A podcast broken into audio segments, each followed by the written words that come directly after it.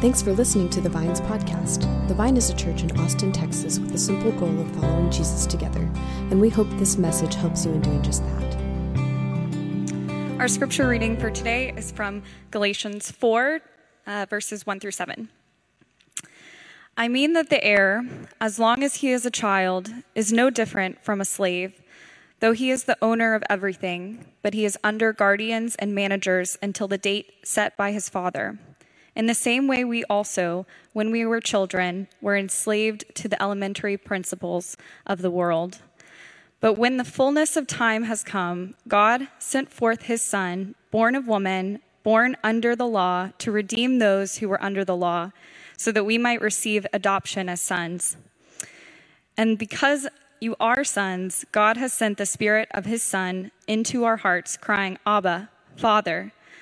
So you are no longer a slave, but a son, and if a son, then an heir through God.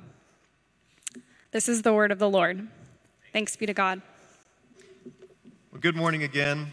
We are in this fourth week of Galatians, so we're kind of halfway through this book that we've been studying together as a community. I thought it'd be good for us to have a little recap because I'm sure in our own busy lives, it's maybe hard for us to recall and remember all that we've talked about and all we've studied. Uh, chapter one is where Paul usually welcomes and introduces his letter to, uh, to the recipient of the letter with pleasantries and greetings. But we find in Galatians that he skips all of that and he finds himself deeply disturbed and frustrated. And so what we find in the first chapter is that Paul has he's going straight to the point and his issue is what they're doing with this idea of the gospel. And his problem is that they took the gospel and they sought to add to it. And for Paul, anytime you add something to the gospel, it no longer is the gospel anymore. Chapter 2, we discovered the details of the conflict. It was between Paul and Peter and this different group that was trying to, to uh, come in and see what God was doing in places like Galatia and add on to it. And so the issue was how, uh, how Jewish do people have to be to be Christian? So for them, it was not merely that someone could believe and know uh, Christ and express their faith in Christ, but it was also they had to continue to live in the laws and the rituals and the tra- traditions of the Jewish faith. And so, to be really loved and accepted by God, you had to act, look, and behave like those who historically been his God's people. And this was deeply problematic for Paul because it's so much more than just about adding on this religious shell around the gospel. For, for Paul, he was experiencing what God was doing in moving into new cultures and new people uh, in power. And that's why last week, when Jamie preached, she preached on a passage that was so important in chapter 3 that to be faithful does not mean you have to cover yourself up with some sort of religious shell. You don't have to have these empty religious acts anymore uh, to be uh, favored and loved by God. Instead, what we find in Galatians 3:27 is you have now been clothed in Christ. People still today will try to convince us and other, others that if you really love Jesus, yet you will not only believe in Jesus, but you will wear the coverings of those who are God's favorite people. and uh, you'll have to wear the banners of a certain tribe or a certain community or a certain group. And why this is so important is because if our core identity is that we've been clothed in Christ, we will find a unity that is far sweeping. It'll actually defy the boundaries and the lines that oftentimes are drawn within our culture of who is God's children, who is God's favorites, who are God's uh, uh, beloved. And so, what we find now in the work of the gospel is we actually deeply belong to one another. This is why chapter 3 ends with this word There's neither Jew nor Gentile, slave or free, nor is there male or female, for you are all one in Christ Jesus. That was a radical statement 2,000 years ago because their society was sliced up in hierarchy and tribalism Jew against Gentile, Gentile against Jew. There is hierarchy built in the fabric of their society. Slave, women, children were all second class citizens, playthings. But Paul would interject, but no longer. Why? You've been clothed with Christ and you're now one in Christ. You belong to each other. You are deeply bound to one another. And sadly, that was not only a radical statement 2,000 years ago. Sadly, this is a radical statement today. That we are still convinced that we have to wear the banners of our society, of antagonism that we find within our culture. And we're still taught that it's not enough to be found in Christ. But, friends, we are one in Christ. The pecking order of value and worth has no place in the church. Races, ethnic groups, economic uh, hierarchy, there, there's no place for second class citizens in the church. Women are not to be subjugated or subservient. We are one. Hierarchy and tribalism is over when you are one in Christ. The barriers are gone. So, with that just being said, then uh, the next verses we find here is in beginning of chapter 4. I think it's important to note that when Paul was writing this letter, that he, he, didn't, he was not adding numbers to sentences. He didn't have like chapter 4, new statement, new sermon. Like this is just a letter. Like I'm sure your email, you don't you know, put numbers in front of your sentences. So Paul is just writing, and he goes on from talking about being one in Christ, and then he flips over in chapter 4 with this really complicated and dated series of analogies that are very, very confusing for us as we're really far removed for it. Uh, so let's jump in and we'll see how God shows up in, in, in our reading and our understanding of this. So, chapter 4, verse 1. What I am saying is that as long as an heir is underage, I'm sorry, underage, sorry, uh, he is no different from a slave although he owns the whole estate. So, the Roman tradition, children had no rights or privileges before they were declared an adult.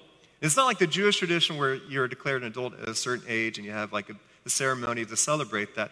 Uh, in the Roman tradition, uh, whoever was the father waited and watched you. And once you began to act like an adult, then they would declare you an adult and you would move from child into the heir, the rightful heir. But before that, young children had no privileges or rights at all.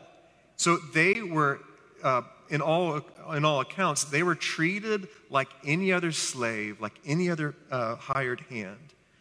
But they did have something that slaves didn't have. Those were guardians. Verse 2 The heir is subject to guardians and trustees until the time is set by his father. So uh, imagine a steward or a guardian to manage and rule over this heir until the transition took place. At that point, the child's identity would have been realized and the guardian would no longer be needed. It would be, the guardian would be dismissed, and the child would then be vested with all of the same power and authority that the father had.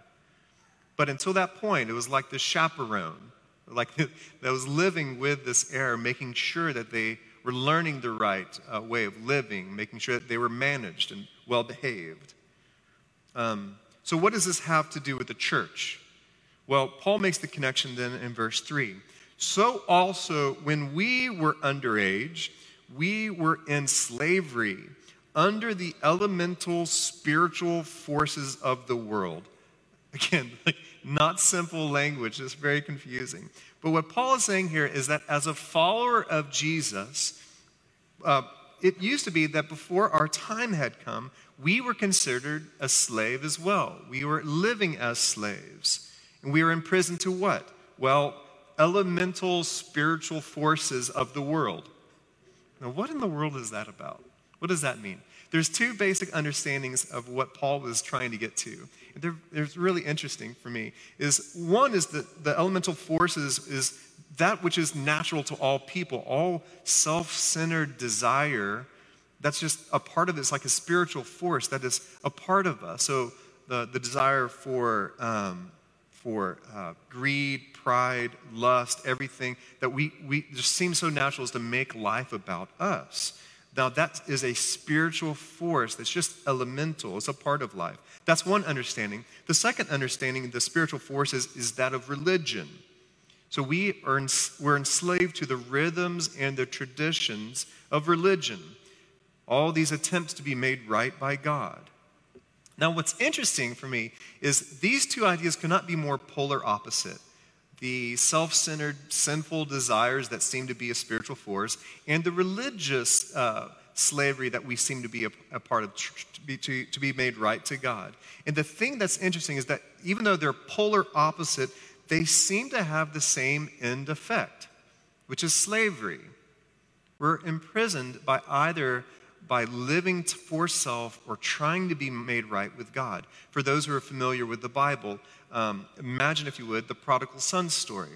You have the younger brother who is just living for selfish desire, and the older brother who's enslaved to, to rule keeping, being self righteous, finding his own way of being made right. And both of those lives are a form of slavery. So, this is what Paul's saying is that you, when you were underage, you were experiencing slavery under these forces of the world. But then, verse 4, but when the time, set time had come, the set time was not about when you were a certain age or when you showed yourself worthy or mature, because for many of us that would take a long, long, long time. Uh, maybe I'm still there trying to show it. Uh, but when the time had, had fully come, God sent his son, born of a woman, so fully human, born under the law.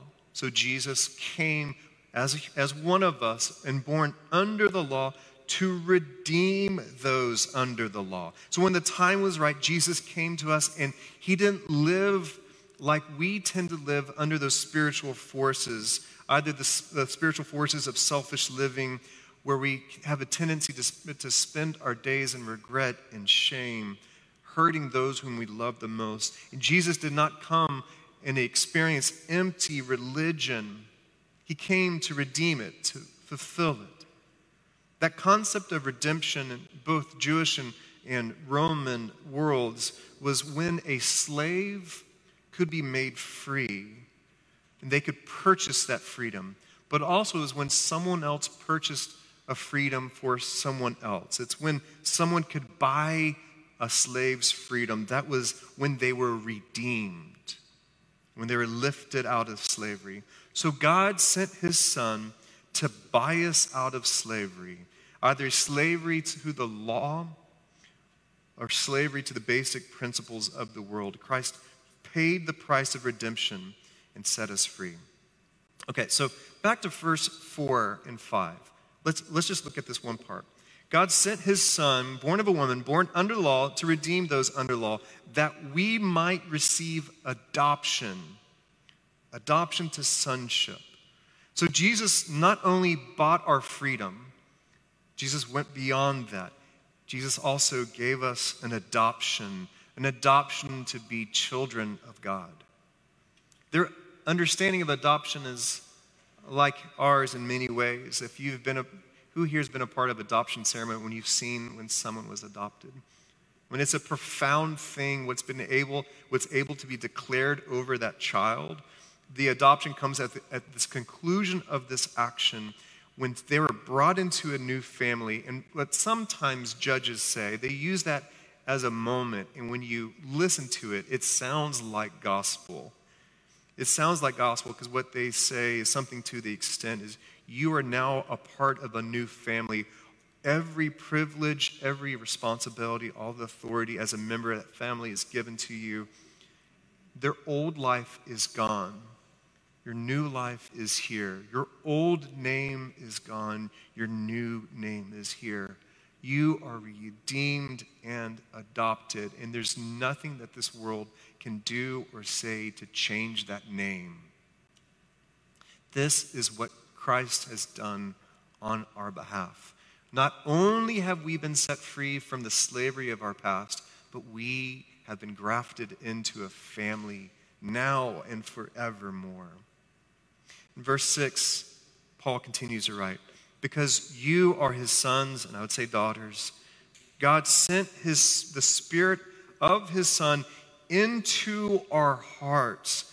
Okay, so this is worth unpacking. The sequence is what Paul is writing here is deeply profound. The sequence is that God's goal is moving us from slavery into living unto a guardian to make sure that we are prepared that one day we could experience freedom and adoption and ultimately to have union with God.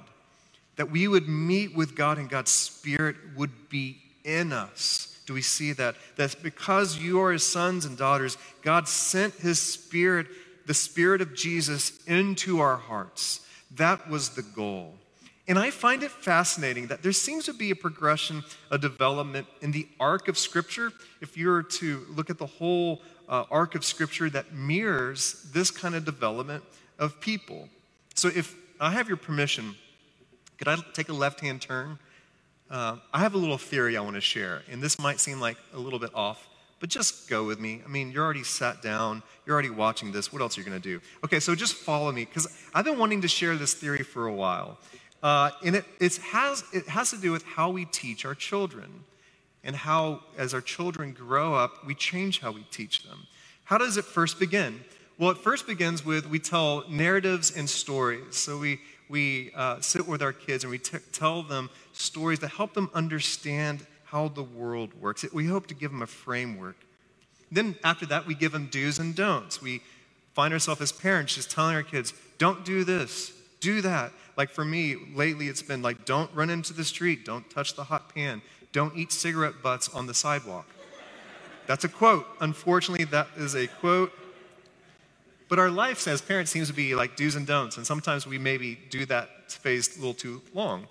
And then after that, we uh, move into wisdom teachings. What I mean by that is uh, rather than just saying do's and don'ts, we try to share the principles around it. So in our home, we one of the things that we've been saying lately is, hey, people are more important than things. People are more important than things. So if they want to share we're going to share. Your kid's going to come over to our house. They're going to play with your toy, your beloved toy. It's, people are more important than things. We're trying to teach wisdom and as they grow and develop, then we, we continue to do that. Then after that, we warn and watch. What I mean by that is we instruct our kids and then we let them fail. Or we celebrate it when they succeed.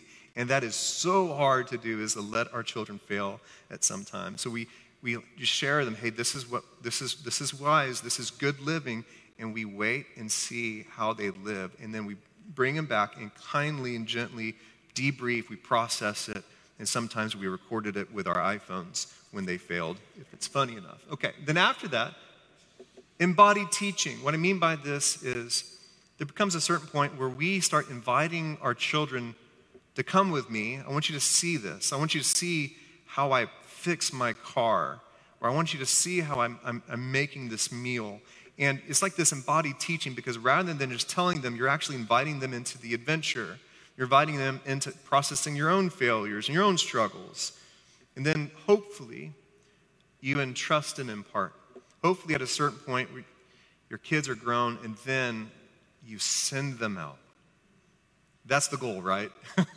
is you send them out. You entrust that, hey, you have you've picked up what we're about in our home, our family, and we entrust it to you and we send you out. Now, what is crazy to me is that this actually mirrors the overall arc of Scripture in my, in my mind. This is my theory, is that the Bible meets human, humanity and helps us grow in our view of God. Because how does the Bible begin? It begins with narratives and stories. So, what do we first see in Scripture? Here's a story of a garden, a man and a woman, a snake. Here's a story of a flood, Here's a story of a tower that's being built. And it begins to set a framework for our understanding. What, this is what life is about. This is who God is. And then after that, it moves on to laws, do's and don'ts. The Ten Commandments. We have find ourselves having rules. Don't do this, do this. This is bad, this is good. And after that, there's wisdom teaching. More than just do's and don'ts. Then Scripture says, hey, this is what the creator of life calls wise and good and healthy. Then, after that, we find in Scripture, we keep going, we find the prophets warning and watching. Don't do this, or else bad things are going to happen. I'm just going to tell you right now. And then bad things happen, and then the word of God comes and, like, I will bring you back. I will bring you back. What we find here in that prophetic writing is that people, typically with a lot of zeal and connection to God, they, they warn and they watch. Turn to God, repent.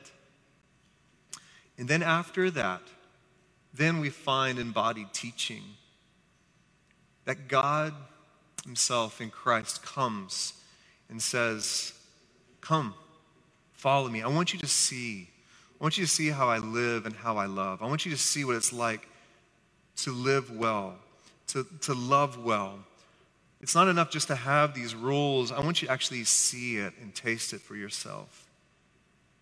And then finally, after Jesus fulfilled his mission, he then said, Receive my spirit. And the spirit of God was given to them. And, it, and then the people were led not by law, not by mouthpieces that God used like prophets in the past, but they are led then by the Spirit of Jesus. Now, this is not simple, it's not easy.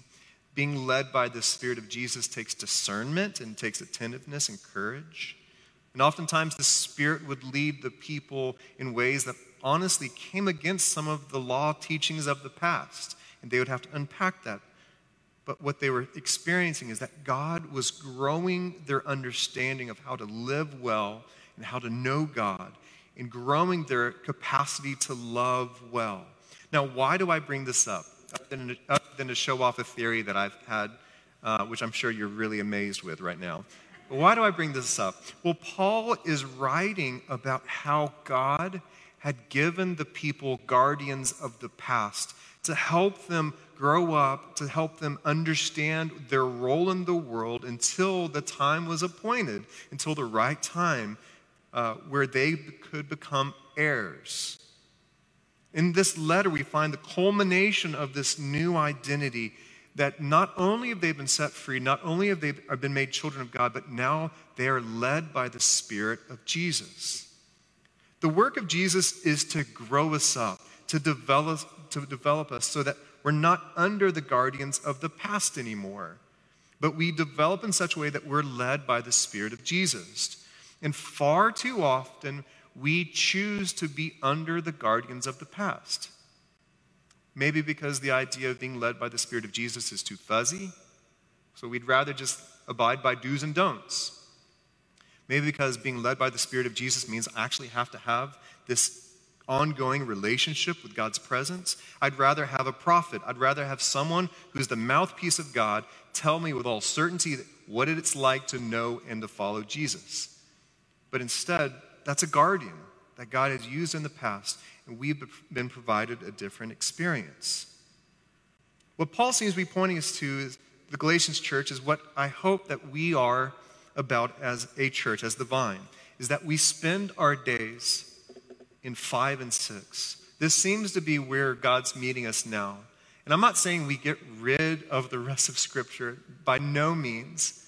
Uh, but the rest of Scripture is a guardian to point us to Jesus, to see Jesus, the fullness of expression of who God is and who humanity was meant to be. All of this was a garden to point us to the embodied teachings of Jesus, and that in, as we grow in our relationship with Christ, that we begin to experience God's Spirit in our life, teaching us, renewing us, pointing us the way that's, the way that's good, holy, and beautiful.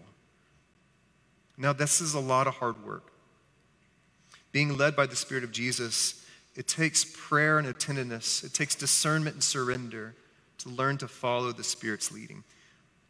But this is what the Spirit of Jesus is doing. Paul is saying this in verse 6 and 7. Because you are his sons and daughters, God sent the Spirit of his Son into our hearts, and the Spirit who calls out, Abba, Father. So you're no longer a slave, but you're God's child. And since you are his child, God has made you also an heir. God sent the Spirit of Jesus into our hearts to do what? Out of all the different things Paul could have said, Paul could have said to make you holy, to make you blameless, to teach you the way. The Spirit does all those things, but what is the Spirit primarily doing in our hearts? Maybe what is the most central part of what the Spirit's doing in our hearts? It is teaching us to call out God's name.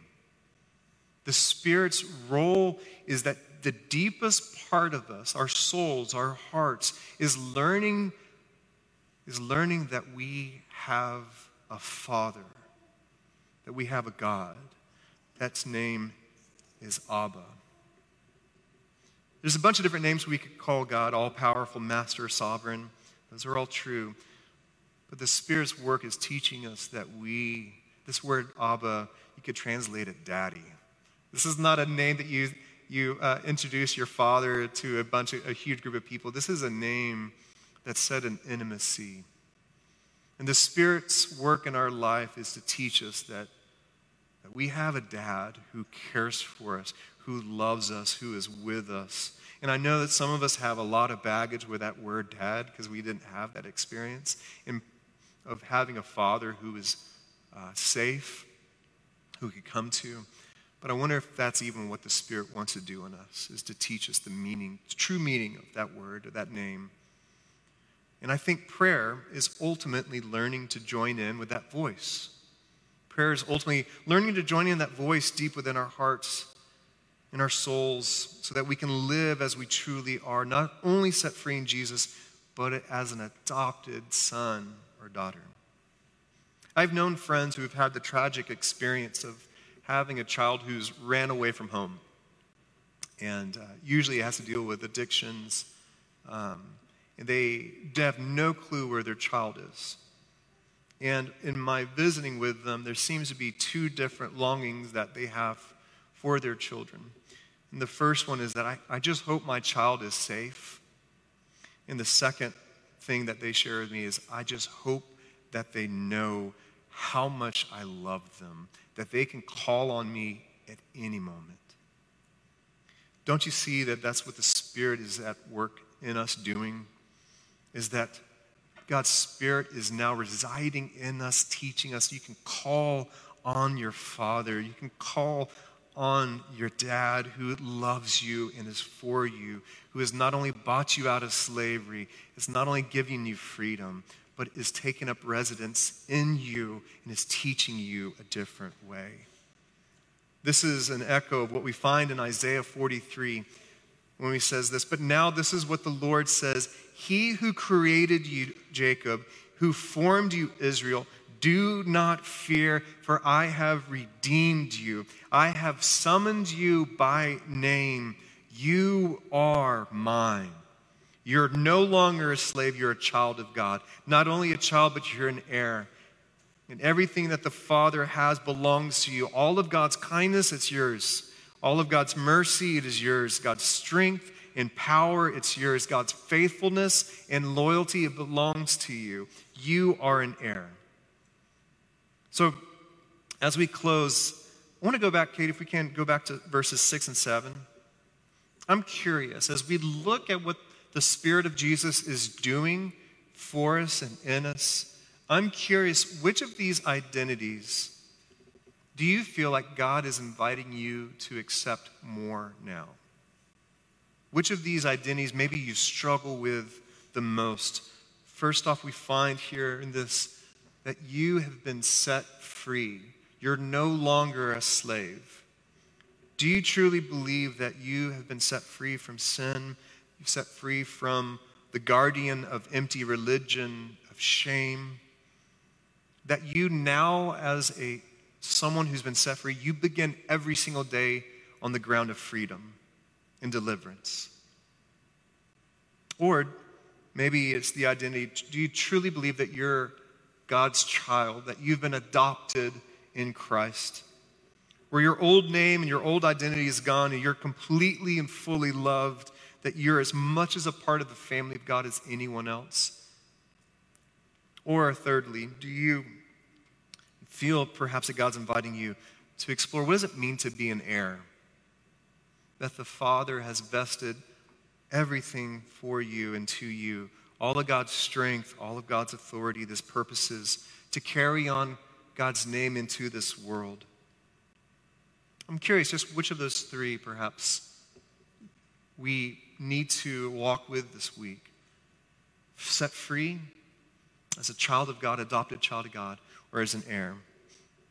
Whatever it is, I just want you to know that the Spirit of Jesus is at work in our hearts, deep within our hearts, to know that Christ has set you free, that Christ has brought you into the family of God, and that you have been redeemed fully, both now and forevermore. May we learn to receive this new identity with all faith and courage.